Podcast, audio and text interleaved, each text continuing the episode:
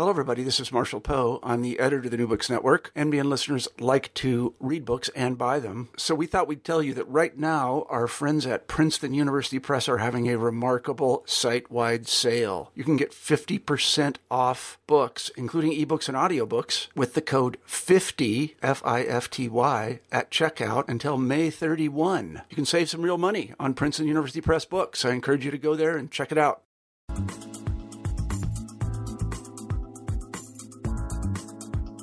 Hello, this is Rebecca Buchanan, co host of New Books Network, New Books and Popular Culture, and I am here today with Anna Harwell Celenza, who is the author of Jazz Italian Style From Its Origins in New Orleans to Fascist Italy and Sinatra. Anna, thank you for being here. Thank you. It's a real thrill. So, I'm wondering if you could start out by just talking about how you came about writing this book, this topic. Well, there were sort of two things that came together at once. First of all, I was really lucky in that I had the opportunity to live in Italy for four years. My husband got a position uh, in Italy, and I got to sort of tag along. And I was at that time, the first year of his position, um, I actually had a sabbatical, uh, and I was had planned to work on a book about Duke Ellington as intellectual and his connections with Europe. And then I got to Italy and started checking out jazz clubs and reading um, Italian scholars and sort of poking around into the jazz scene and sort of stumbled upon that this story about jazz during World War II and before, and and the fact that Mussolini was a actually a big supporter of jazz, which surprised me because, like most, I assumed that Italy and was like Germany and that that they treated jazz as a quote degenerate uh, art form, but that wasn't the case. Actually, it was very much uh, supported. So there was that side of it. On the other side, um, I had I've always, you know, enjoyed swing music, and I had been really on uh, listening to a lot of Sinatra and early Sinatra, and realized that the very first recording we have of Frank Sinatra in 1934 he doesn't sound like Frank Sinatra at all. He's got sort of sort of this nasally voice and clipped phrasing and he's singing scat. He's sort of imitating African American jazz. And then the next recording we have is five years later and suddenly it sounds like the Frank Sinatra we all know with the smooth, you know, very round voice and beautiful, um, uh, suave phrasing. And I went, wow, what happened in between? And, and it, what I realized is as I'm listening to a lot of jazz in Italy that was written between 34 and 39, there was one singer, Natalino Otto, and I was like, well, that sounds a lot like Frank Sinatra. And you know, in Italy, they call Natalino Otto the Frank Sinatra, Sinatra of Italy. In truth, it's the other way around. And I realized that Natalino Otto and other singers, um, their music was being broadcast on Italian American radio in New York during those years. In fact, Natalino Otto even visited. And I realized, oh, there's a real story here about what was going on in America and even some things that we think of as a very American sound and what was happening in Italy and the fact that there was a lot going back and forth between Italian Americans and Italians and jazz. And so you start by giving us this history of sort of the Italians and the origin of jazz, right? And and you in no way remove the origin of jazz from New Orleans. But you, you right, which I think is really important to say like this is not saying that this music is sort of take right because we think of jazz often as um, its origins in New Orleans and African American musical genres and you're not pulling that away, you're just sort of adding to this history that we have. So, can you talk a little exactly. bit about that? Mm-hmm. Yeah, in fact, I, I would stress that uh, I, da- jazz is something that originated in the United States. It grew out of African American culture in New Orleans, but realized New Orleans also had lots of other groups there. It was a real drawing point before, especially before 1900, for all sorts of ethnicities. It, it really was a mix of, of various people. And the Italians that came before 1900, like around that, right after the civil, American Civil War, um, they mostly came from Sicily. They came from southern Italy. They were encouraged by the Italian government to, to go and seek their fortunes elsewhere because in the south of Italy, after the unification of the country, there was a lot of poverty, a lot of unemployment. And so the Italian government was sort of encouraging people to go to countries where you can earn some money and send it back to Italy and kind of, they even called it the colonization, go colonize America. And so a lot of Italians, you know, prior to 1900 went to New Orleans. In fact, more went to New Orleans than they did go to New York in those early years. And they um, many of them were illiterate. They uh, came with very little money, if any at all, and so they moved into the same neighborhoods where former slaves had moved in New Orleans and where um, there was a lot of poverty, and they were seen on the sort of the same economic level. In fact, Italians were they were categorized even by the Supreme Court in the United States as not white. So they're they very quickly mix, and they also find a lot of um, similarities. For example, in Sicily, uh, funeral procession with funerals, you often had a band that would follow the the, the hearse to the to the cemetery, and that was a practice one also found in New Orleans. Um, there was an influence of North African music on Southern Italian music, and so the the you know the rhythmic quality wasn't you know seeming very uh, foreign to them when they encounter uh, West African rhythms in early African American jazz. So um, eh, what and so that there's a lot of interaction that happens in the very very early years of jazz. And then the thing that really takes off uh, is that um, the first jazz recording, so the first commercialized recording of jazz, is by a group called the Original Dixieland Jazz Band. They were white, all of them, and two of them, and the band leader was Italian American. And because of that, Italy very early on said, "Ah, we helped make that." those are those Italians that went and colonized the U.S. And so Italy is the only country in Europe that that partially claims credit for the creation of jazz as being something native. Right, and I thought it was really interesting because we do. I, I, for myself, like when I think about Italians and Italians coming to America, it is New York, right? It's New York, it's New Jersey, it's yeah. this East Coast. Like, and so you talk about New Orleans, and you talk a little bit about um, San Francisco as well. And then you also, sort of at the beginning of the book in the first chapter, talk about futurism in jazz and what was happening mm-hmm. in San Francisco. So, can you talk a little bit about that as well? Yeah, there's a real there was there was and to this day is still a noticeable divide between northern Italy and southern Italy. Northern Italy is more industrial. Um, it's always been wealthier. Uh, and southern Italy has is more agrarian. It, it has suffered poverty and um, the like. And so those divisions were there in the uh, late 19th, early 20th century too. And what's interesting is um, Southern Italians, when they immigrated, they immigrated to the East Coast first to New Orleans because of agriculture and the jobs that were there. When the port, when New Orleans loses a lot of its wealth after the beginning of the 20th century, you see that the, the it shifts and New York begins to become the main port of entry for Southern Italians. But um, uh, in California, uh, in the 19th century, when you have the gold rush that starts in the mid 19th century, a lot of northern Italians, people who already are wealthy, um, who are very well educated, tended to go to Los Angeles and San Francisco, um, not to actually dig up the gold themselves, but to create um, and found businesses that could then distribute that. So you had they set up hotels, they set up um, uh, um, you know, restaurants. So, so they definitely kind of did the service industry for all of those people who were finding the gold and needing a place to spend their money.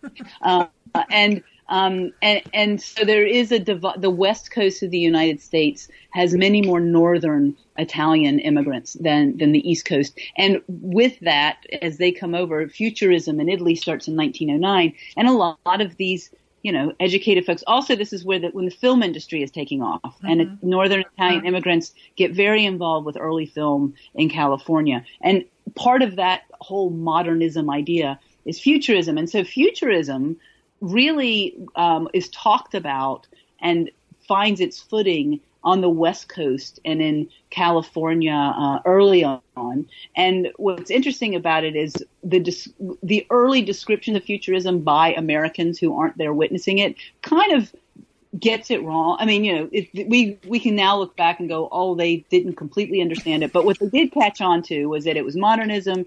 It was rejecting the past. It was they liked mechanical. They liked machines and you know cars and mm-hmm. speed. And also for in the U.S., these new dances like the foxtrot and ragtime music seemed very mechanical. Mm-hmm. Thus, the assumption was, well, the futurists would love this.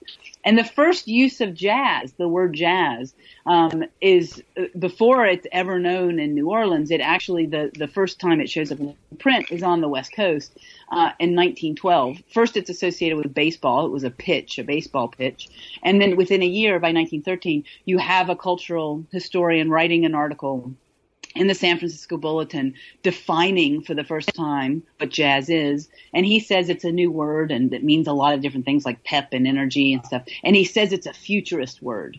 And he ties it to the futurists and their onomatopoeia and, you know, sound effects and modernity. So early on, I'm not saying they were correct, but early on, cultural um, journalists linked jazz to futurism. Right. And, and, so you do this nice job of like sort of setting it up for us and setting up the sort of more complex or adding to the history of what we already know about jazz in the United States. And then you bring us back um, to the Atlantic, crossing the Atlantic, right, In, into Europe mm-hmm. and and then into Italy. And so, can you talk a little? You mentioned a little bit about that move of where it was sort of accepted in Italy in ways that it wasn't in other European countries. But can you talk about one thing you mentioned is sort of the rise of the nightclubs in Italy, and but can you talk about that move in the um, what 1918 across back across the Atlantic to Italy and Europe? Yeah, there's so there's three ways that jazz quickly entered Italy and then entered Europe, and it was during World War One. So first of all, it was this recording by the original Dixieland Jazz Band of Livery Stable Blues. Um, they are such a hit; they sell over a million copies the first year. That they are um, invited to come play in England. So they go to England and they meet the Queen and the King, and they play they record and they, their recordings quickly spread all over Western Europe. So that's the first way. The second way that it happens is you have um, actual musicians coming over, but these were soldiers. So um, in in France, you had James Reese Europe. He uh, he was a band leader and a composer, a fabulous musician, African American, and he uh, convinced many of his uh, musician friends in Harlem to enlist and go fight uh, for the United States in the war. And they were uh, a group. They were the 369th Regiment, but they were called the Harlem Hellfighters, and they were some of the first American heroes in World War One. And when they went to France, they took their instruments with them, and they performed ragged raggy ragtime versions of uh, popular marches, and so they're and they start to play marches with the influence of what they heard on those recordings by the original Dixieland Jazz Band. So they're starting to jazz up music. They're playing jazz with you know large brass instruments, and um, so that's that's one way. What's interesting is that that's in France and they're African American. So in France, very quickly jazz is seen visually as an African American art form. In Italy, what's interesting is that there were no African American troops that were sent there. The, the only troops that were sent to Italy um, were it was late in the war. They were uh, they basically were emergency troops, ambulance, you know, health healthcare troops.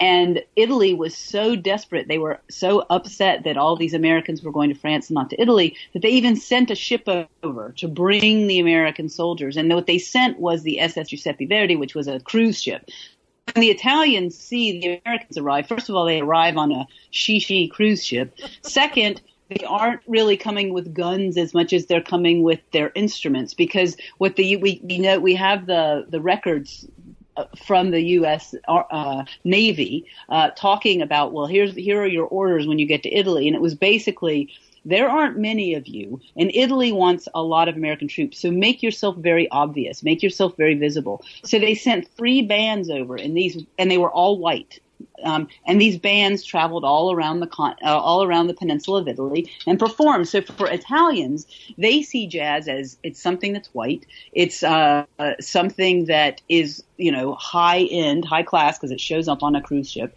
and you have the American ambassador and the king of of Italy who are paying for and supporting a lot of these concerts. So it it has just you know for Italians when they first witness it live, it has a very different feeling. And then the third way it comes over is descriptions in newspapers and journalists. And the first article ever written about jazz in Europe was by the Italian consulate in New Orleans mm-hmm. because a lot of Italians are asking him, what's this jazz? And you're in New Orleans where it's supposed to come from. And he writes an article called American Music and Dance. And in it, he says, well, in New Orleans, there two, there's two types of jazz. There's two categories. There's the jazz played by black musicians and they play in dance halls and restaurants and it's dance music.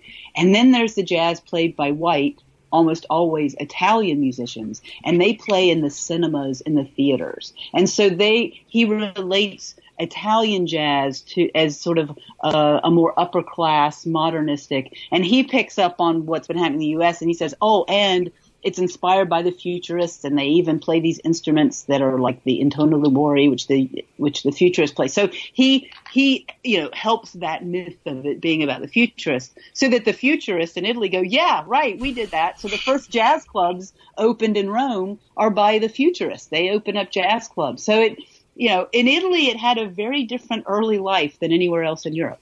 Right. And another thing that's really interesting that you sort of you start to talk about and you mentioned the recordings, but also that because of the gramophone and because of radio, it sort of transformed uh, how music was played and shared in sort of this modern culture. So you talk can you talk a little bit about that as well, how recordings and radio played a part in making um, both in the United States and in Europe uh, and in Italy jazz really important and influential.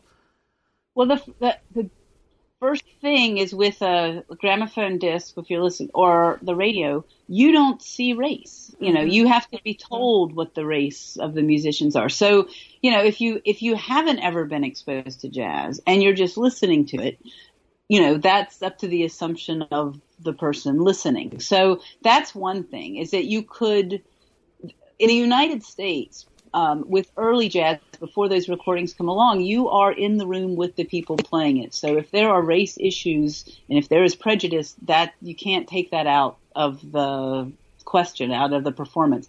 But with recordings, it allowed one first to not think about that, and second, you could have it in your home. Mm-hmm. So it opened up uh, the ability for people who didn't have musical training to have it in their home. And, and in Italy, uh, this is, you know, 1922, which is right when jazz is kind of taking off. This is when Mussolini comes into power. And he quickly sees that, you know, this is, this is music that's exciting the youth. He wanted to, you know, he was the, the new leader of the youth. His song was Giovinezza and he very much wanted to connect with that. And so he saw, um, especially the radio, as a way to connect with a broad audience. And so, well, the other thing you have happening in Italy is that you have the state starting to support um, the, a, a, national system of radio, and on that we get you know jazz becomes more and more prominent on on the radio in Italy. So, so one of the things, and so that third chapter, you spend a lot of, you know, which is a, a large chapter, which is really fascinating when you're talking about Mussolini, right? So you mentioned some of the, the music that Mussolini is drawn to and drawn to um, the youth, and you you do some contrast Mussolini with Hitler and what Mussolini, mm-hmm. right? Mussolini wanting modernism, wanting invention having musical interests. So, can you talk a bit about how Mussolini, as um, as an individual, as a character, sort of created this space for jazz to flourish as well? Yeah, I mean, the first thing is that um, he had kids, and mm-hmm. his kids were into jazz, and it played at home, and so he used the interests of his children as sort of the barometer to how do I connect with the youth. So his oldest child, Ada, who was the love of his life, this this little this daughter that he had, um, he she started collecting gramophone discs very early, like as soon as they were showing up in Italy. And the brothers all say that Ada was the one who brought jazz into the Mussolini household. So she loved to dance, and she, you know, so she brings that in. Then you have the oldest son, Vittorio he learns to play the banjo at age 12. He's fascinated by these recordings. Um, and he ends up becoming a, a pretty well-known jazz journalist, jazz critic. He wrote uh, in the 30s, uh, late 20s and 30s. He wrote articles, reviews of recordings that were coming out of the United States, but also recordings that were, you know, being distributed in Italy. Um, and then Romano Mussolini, the youngest son, he becomes a jazz pianist. And in fact, after the war, he became one of Italy's most famous jazz piano players and went on to play with, you know, lots of, of American figures as well. So, um, you know, it was, it was in the household. The other thing is we, we, every once in a while you'll see photos of Mussolini early on and he would do these publicity photos and people would write, you know, books and articles about him. And he always promoted modernist art. He, you know, he wanted modernist architecture. He wanted, it's not that he rejected Italy's past, but he said we can't live in the past. We can't be just the museum that people come to visit. If we are going to have a place in the world, we need to be the innovators. We need to be the creators. We need to be, you know, pushing forward into the future. Um, and so jazz filled that perfectly for him. So Mussolini also played the violin, and there are a lot of f- famous pictures of him holding his violin. And when asked by uh, well, who's your favorite composer? He would say Beethoven. That was one he often said. But he would then say, but don't be surprised to learn that I also enjoy jazz music, especially for dancing. And I think it's, you know, really this great thing. And so, um, and it, what the interesting thing is, is in Italy, he had, um, I mean, in Rome, when he moved to Rome, he had a violin teacher. And his violin teacher was a man named Umberto Bozza. And what a lot of people have never noticed before is he was a jazz violinist. He was the ma- he was the band leader in Rome who introduced the tango and the foxtrot to Roman audiences. So even you know, you can't hear a photograph, but you know, we might think he's playing Beethoven, but he might be improvising, you know, a foxtrot tune. Mm-hmm. And and so then so we have, and you've mentioned this before, right? You so you go into sort of how uh, Mussolini uses the radio for the rise of jazz, right, and the rise of the arts. And so then it allows African American musicians to come to Italy. And so starting with Josephine Baker um, being the first of of a, a, series of musicians to sort of visit Italy. And so, can you talk? And, and what was interesting too, you talk about is how um, black musicians just sort of assimilate in Italy. There, there's not sort of segregation that was happening in other European countries. So, can you talk a bit about that as well, and African Americans coming to Italy and and being a part of that music culture? Sure. Um, so, in 1927 is when Mussolini takes know, takes control of all of the radio. It was called EIAR, and you have a national radio system. And at the same time, he sets up a recording. Well, a few years later, sets up a recording company, Cetra. He also um, opens up uh, the um, distribution. So you have a lot of foreign recording companies that Mussolini welcomes into Italy to bring in gramophone uh, gramophone discs. So you have Columbia, you have Victor, you have My Master's Voice, you have Odeon. So all you know, uh, all these from various countries. Um, and he does that. He's very clever the way he does it because he allows those foreign recordings to come in, but they have to be distributed through his state company. So he gets piece of the pie financially for, for mm-hmm. that. So it adds a new revenue stream. And at the same time is bringing all this great music. Well, in 1927, when this happens, this is when we first start to get recordings of African American jazz musicians that arrive on Italian shores. And you have Josephine Baker who comes from France. She loves Mussolini. She's enamored with him, thinks he's just this very powerful figure. And she likes the fact that she, that he seems to be welcoming African American musicians, and he's not imposing protectionist laws in Italy about musicians. So in France, for example, uh, in cafes, they could not hire more than 10% uh, foreign musicians in their cafes, but Mussolini didn't have rules like that. So Josephine Baker thought that was great.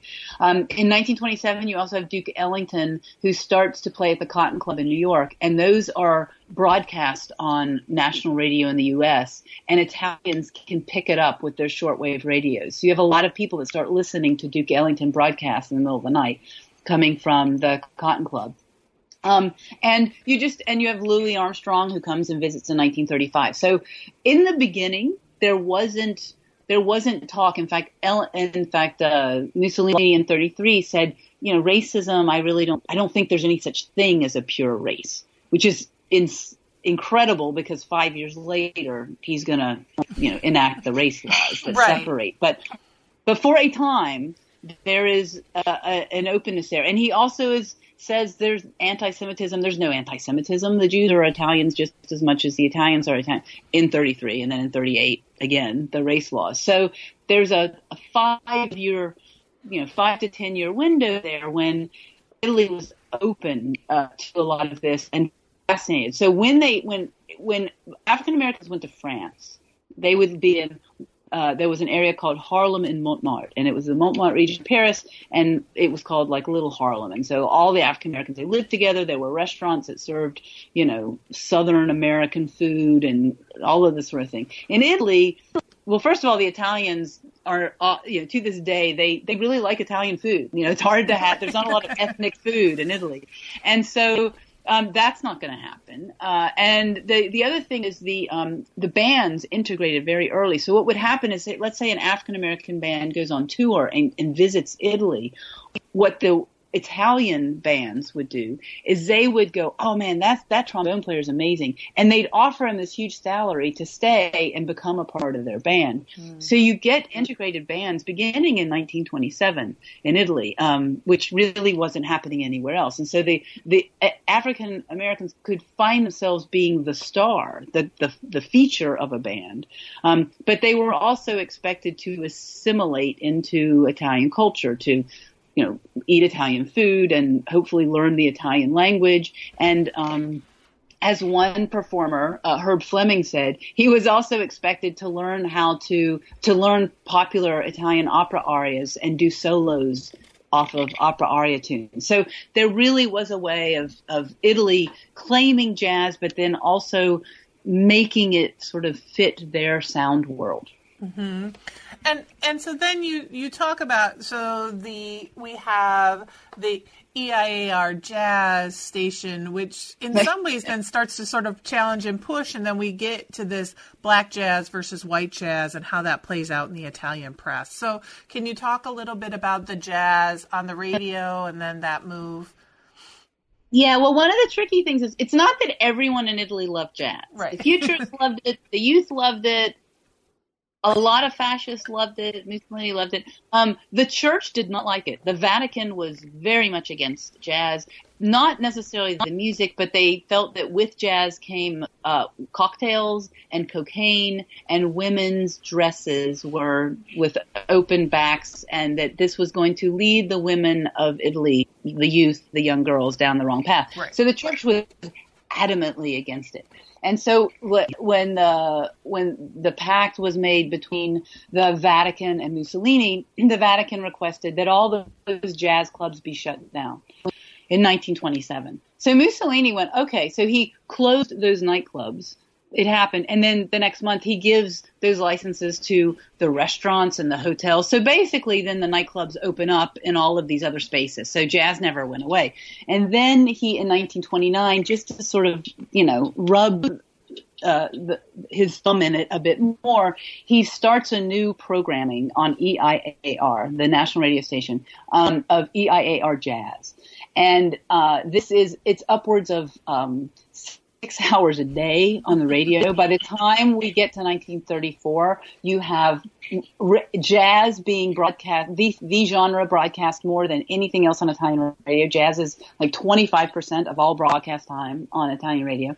But the, um, the EIAR jazz was, was unbelievable too because the very first broadcast was in 1929 on Easter Sunday. So it wasn't just here we're going to keep doing jazz, but we're going to do it on the holiest day of the year. So there was jazz was also a great way for Mussolini to say, take that to the Vatican. And also the communists hated jazz because they thought it represented American um, commercialism and materialism. So you get two birds with one stone. You get to snub the communists and the church at the same time by supporting jazz.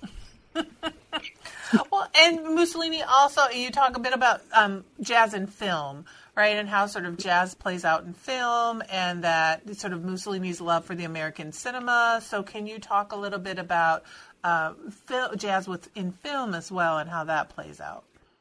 Well, again, 1927 is a big year. You get mm-hmm. the EIAR radio, um, and you get this pact with the, the, Vatican, but then you also get um, the Jazz Singer, the first sound film. And Mussolini was very, very interested in being a part of this new technology of, of linking film and sound and having being continuous as opposed to having a live band, you know, playing or a piano playing with a silent film. Um, and uh, I talk a little bit about he, he's even involved in that industry a little bit. But um, when the jazz singer comes, that takes off. And then there are a number of other films. But what Mussolini does again, which I think is very smart um, as far as taking control of things, is he didn't want American culture to take over. So these American films would come over, but he insisted that they all be dubbed into Italian. So you have a whole new industry that starts in Italy. And it's to this day you go and see Italian films I mean, American films in Italy, and they're dubbed. There are actors that are very famous, like the guy who always is Woody Allen and the guy who is always Tom Cruise. You know, they if you can get an actor early in your career, you're set for life if you're a dubbing artist in Italy. So they, he he started this industry of dubbing, and he insisted that um, because Italy was a great consumer of film, he said basically to these American companies, we will only allow your films to come into Italy if you pay for us to do the dubbing here. Because the Italians that you have in the United States, they've been there a while. They often are speaking dialect. They might be from the South and we want, you know, we don't want a dialect. We want proper, you know, quotes mm-hmm. Italian. And so you, he, he sets us up. So not only is the dubbing, but you, you also oftentimes have the music that is performed then by an Italian band with Italian lyrics. So a lot of popular American songs get Italianized and transformed and become huge hits. And and so people watch these films, and although the what they're visually seeing is the United States, what they're hearing and the lyrics and the words and the ideas get changed to fit this Italian ideal that Mussolini is trying to put forward. Right, and then it seems like because of sort of Mussolini's relationship with jazz, that um, the United States is pretty neutral to um, what's going on until Italy invades Ethiopia. Um, and then once that happens, everything sort of falls apart, right? You talked about the racist laws yeah. and all that. So, can you talk a little bit about that sort of turn in Italy and that invasion of Ethiopia and, and how that impacts sort of Mussolini and his relationship with the United States as well as jazz? Yeah, I mean, if you go back and look at early descriptions of Mussolini, remember he was in he was in power a long time, you know, from 22 to 43, 45, you know. So he the first 10 years, 10 to 12 years, the United States saw him as, in general, as a force for good. He was modernizing Italy. He was he was growing business, and there were these great, um, you know, multinational corporations that he was encouraging and building. So the business world really liked Mussolini, and everything you know seemed to be going well until Mussolini invades Ethiopia. And then you first get a backlash of this in the United States. So Italian Americans, uh, there's a lot of anti-Italian sentiment in the United States because people see what Mussolini is doing is horrible. Mussolini is the used um, uh, you know, toxic gases in warfare. He he gassed Ethiopia. He did some really horrible things when he invaded Ethiopia. So there are many Americans who suddenly see Mussolini not as this sort of entrepreneur businessman, but as a really cruel and vicious warmonger. You know, and so that has an effect. So a lot of Italians start to feel um, there's an anti-Italian sentiment, and there becomes a big conflict because African Americans, for the most part in the United States, are on the side of Ethiopia. So you get a conflict of those who are on the side of Mussolini, thinking he's doing the right thing, and a lot of Italians did, not all of them, but many, and those who are on the side of of the um, Ethiopians, thinking that you know they need to be protected. And a weird thing is like Josephine Baker came out on the side of Mussolini. She said, "No, you know he's great, and we should still stand." She regretted that later on, but you know, so it it wasn't always clear. But this starts a conflict. And then in Italy, what happens is as a, a lot of Italian soldiers are sent over to Ethiopia, and for the last, you know, eight years, these young men have grown up embracing, you know, African American culture and jazz, and it's modernistic, and there hasn't been an issue so much. And you start to get a lot of relationships between Italian men and uh, and Ethiopian women, and then that's when people start to get really concerned in the Italian government. So, in order to um, push back against those relationships of, you know, Italian soldiers marrying or having sexual relations with Ethiopian women, there starts to be, there needs to be a separation of the races. And we start to get conversations about, no, these, actually these, the races are different. And then by the time you get to 38, when uh, Hitler begins to have much more economic control, because when Italy invades Ethiopia, most of the world turns against him financially. There are a lot of um, boycotts, financial boycotts and embargoes, and Germany comes to the rescue. And so from 35 to 38, Italy becomes more and more dependent financially on Germany instead of the United States. And then Germany starts to say, you know, we need to think about these race laws and anti-Semitism. And so in 1938 is when Mussolini and surprised many people, implements the race laws that basically takes away the rights um, of uh, Jewish citizens in Italy. They're fired from universities. They're fired from radio. But as Mussolini does in many things, he doesn't. I mean, a rule is made to be bent or broken. So what you see in the entertainment world is there are Jewish musicians who continue to have very good careers, and there are Jewish musicians who are sent to concentration camps and eventually die in Auschwitz. So it there's not a consistency of what happened 38 on in Italy. Right, and so then what's interesting too is then you bring in the so Germany comes in, we have the race laws, we have um, issues that are going on and the life of these musicians are changing. But then from this, we start to get Italian jazz, right? Italian band yeah. leaders, and this sort of it, where where you argue that like Sinatra, this is sort of where Sinatra is coming from. People like Sinatra are coming from then, or there's sort of that history to it. I, I wouldn't say it's where he's coming from because I, the one thing I want to make very clear: Sinatra and was in no way connected politically with any right. Yes, yes, yes. Um, and the, the sound, sound is before that. So mm-hmm. I would say that the Italian sound of jazz starts in the late 20s mm-hmm. because you get these um, Italian conservatory trained musicians. The big difference between Italian jazz and American jazz is whereas most early American jazz musicians were self taught or self trained, they didn't go to conservatory. Almost to a man, every Italian early jazz musician had trained in a conservatory. They had formal formal training. So they approached it from a very different way. Swing really took off, and vocal swing, so a, a singer with a large orchestra, a swing orchestra, that really takes off in Italy even before it, it, does in the U.S. in a big way because you've got this. It's more of an orchestrated sound. Um, Paul Whiteman was a big. Everybody loved Paul Whiteman, and Paul Whiteman loved the Italians. You know, there was uh, that that sound, and so um, that is encouraged all the more. So it, it, that that Italian sound has been building, and when we get to 38, it's like that is the only thing there will be. And so you you do still have, for example, this famous trio, the trio Lescano. They sang a tune called Il ritmo della Louisiana, which was really the St. Louis blues which was also called La Tristezza di San Luigi. And, you know, it's written by an African American, W.C. Handy. But they can still record that in 1940 because, even though they were Jewish, they could still record that in 1940 because they had Italianized it. They, mm-hmm. they, they didn't just translate the lyrics the lyrics are completely different and they're in Italian, and they're singing it in a softer, much more lyrical style. So the the sound of Italian jazz, there are a few changes I can you know note right away. The first is the focus on the voice, and for solos, a focus on lyricism. So that you know what we think of as a, the bel canto sound from opera, kind of taking that that lyricism and bringing it into jazz. That's you know a, a, a pure um, uh, sound as opposed to a rough, gravelly sound. That's the first one.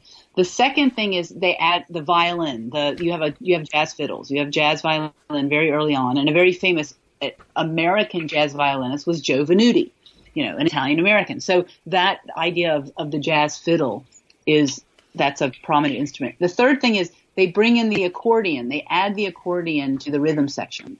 And so uh, a famous performer, Gorni Kramer, who was an Italian, he, he brings in that accordion sound. So there are things in the instrumentation and just the focus on lyricism and very much upbeat. You don't get blues. You don't get a lot of sad songs. So Italian jazz is much more upbeat, much more lighthearted um, uh, in its style.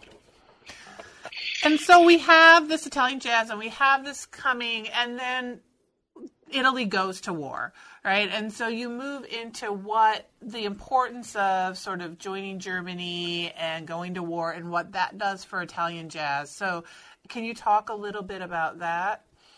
Yeah, so in 1940, the first thing is in 1943, the king of Italy decides that Mussolini has led them down a very dangerous path. Mm-hmm. Uh, and so he basically fires him as prime minister. Right. He know, um, and arrests him.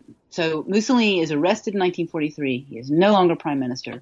Um, he's put in a prison off, you know, up north, and the uh, Germans come in with helicopters and rescue him, and you know, break him out of this prison and take him up into the the northern part of Italy, north of Rome, and set up.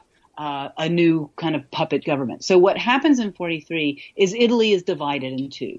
You have Rome and North, which is controlled by uh, the Germans and Mussolini, and then you know just below Rome in the south, which is still Italy, uh, and it has the minute you know, right after Mussolini was taken out of power, the king said, "We are with you, America." They switched sides. So, in essence, you have a civil war that begins um, with uh, with Italy being divided between the Allied and the Axis forces, and so um, we also begin to get a war of the airwaves because as the Americans come in, they when they entered Italy, they came in from the south. They came in through Sicily and then Naples, and as they came in, they took control of these radio stations that were in the south, and they came with V discs, these victory discs, and these were long playing recordings of American jazz.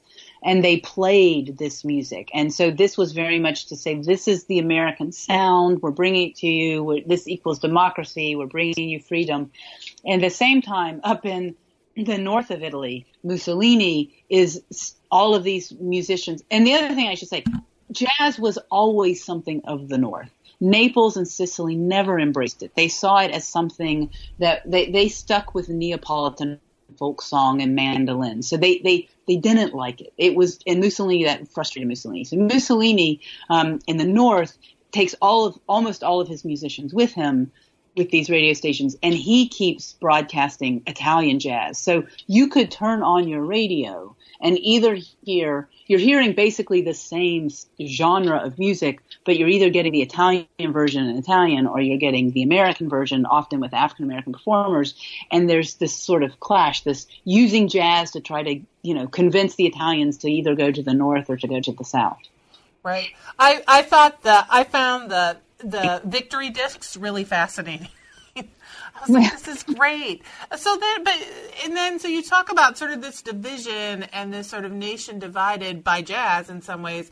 Um, and then you, towards the end, you also finish up with then what jazz looks like in post-war Italy and sort of who fared well in this sort of post-war Italian jazz, you know, the jazz war, the the sort of nation divided. So, can you talk a bit about that? Yeah, so so Mussolini has used jazz. He's you know he hangs on to it as a symbol. There are there's certain songs, especially too, that you associate performers, especially this group called the Trio Lescano. who, which today people say, oh, that's the Andrews Sisters of Italy. But again, they were recording before the Andrews Sisters, and they kind of were rivals with the Andrews Sisters all during the war. So um, you have this sound that's associated with Mussolini. Um, and then Mussolini, the Germans lose, and Mussolini is uh, shot, uh, executed, and not only that, but then his body is thrown out for you know onto the streets, and the Italians beat him, and they hang up his body, and their photographs taken. It was a very vicious death.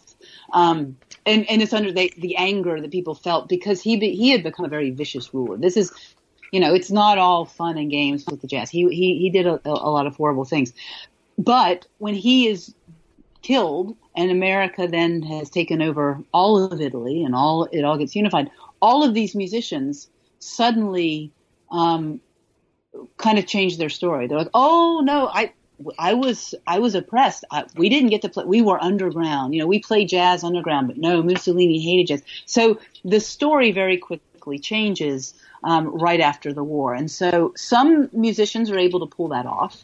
Um, they stop singing this, you know, jazz. They they move towards singing songs that are more in the style of Neapolitan songs. Um, and there's a real re- rewriting of history.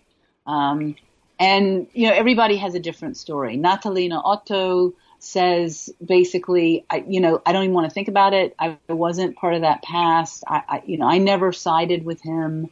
Um, and later on, even late in life in the 60s, there were a group of people who wanted to do a commemorative recording of his early, because he was, he, he, you know, he's continued to be a big star in Italy, but just changed the style of singing. He even had a song in 58 called No Jazz. He doesn't want to sing jazz.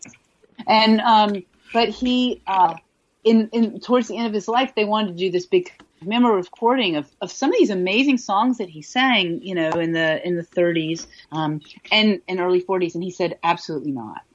I, I I am against it. I will not allow you to to re-release these songs because they will remind all of us that we were connected to that time and that we did dance to those tunes and we were part of that system. So he, his thing was, let's pretend it never happened. Mm-hmm. But then you have an, another singer like, um, uh, Rabagliati, and he he basically said, you know, all of these people who've changed their stories and said that they weren't part of the fascist regime and that, that they weren't singing for Mussolini, they're a bunch of liars and they're trying to make themselves out to be heroes, but it's not true you know, that man tricked us. There were 45 million of us. We all loved Mussolini and he, he tricked us. So, you know, his thing was we got out, we got tricked. You know, we, we went the wrong way, but, but, you know, we're, we're on the right path now.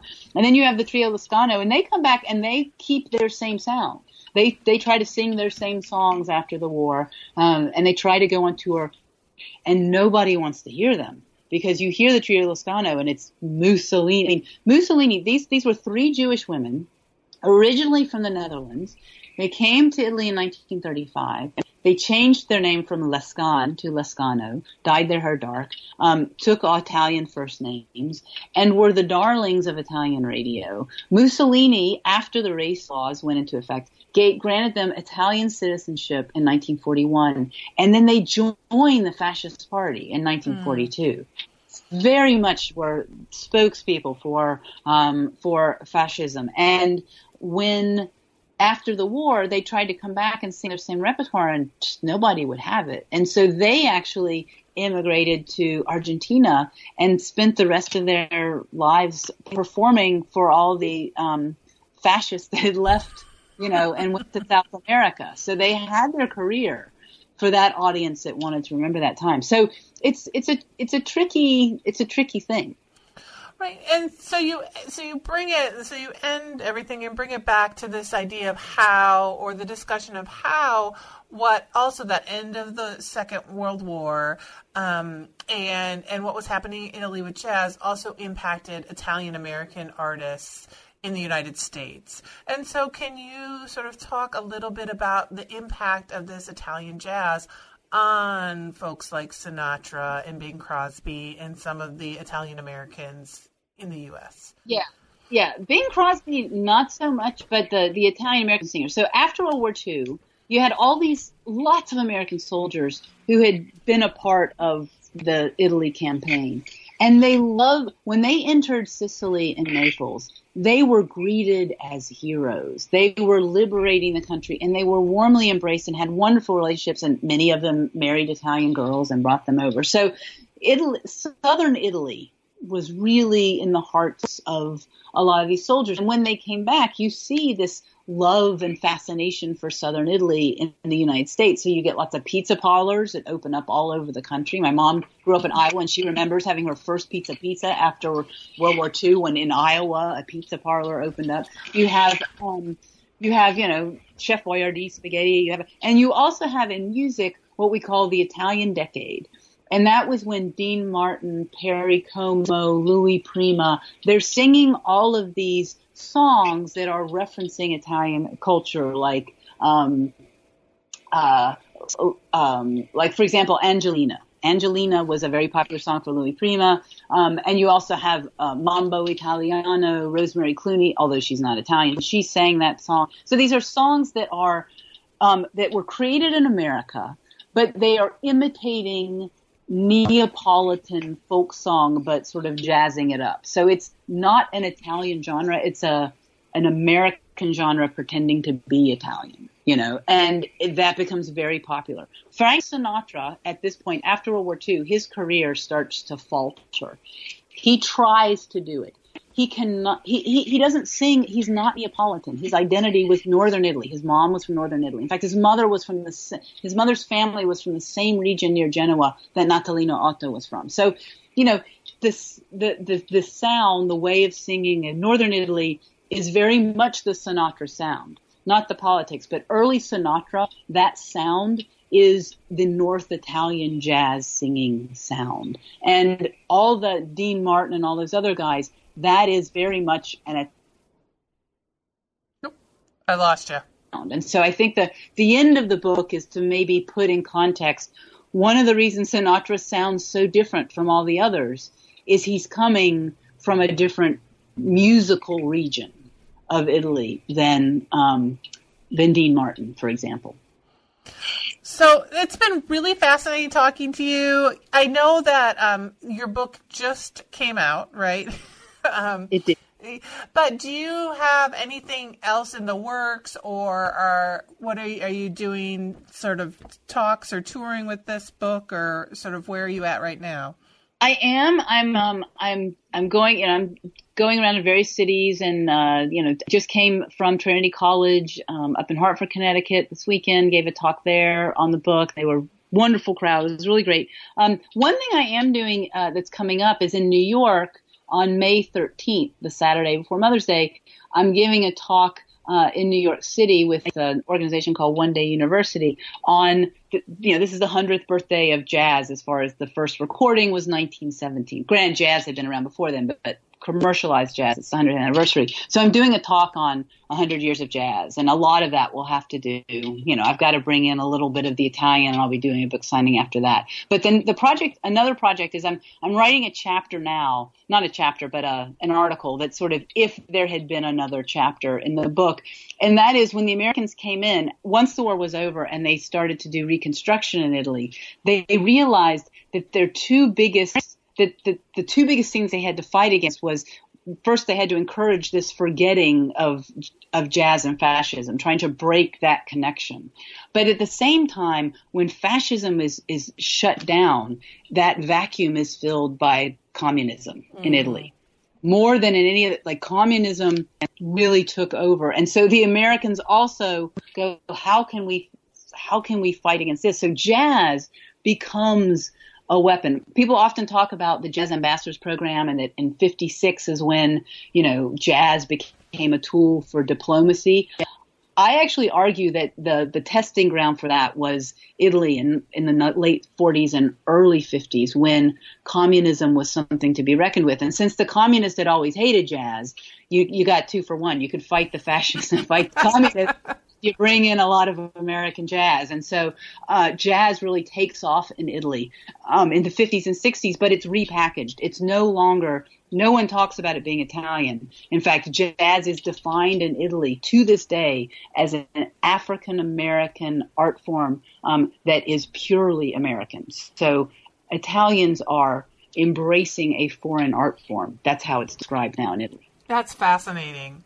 So this has been great. Um, Anna, thank you. Again, this was Anna Harwell Celenza, who is the author of Jazz Italian Style From Its Origins in New Orleans to Fascist Italy and Sinatra.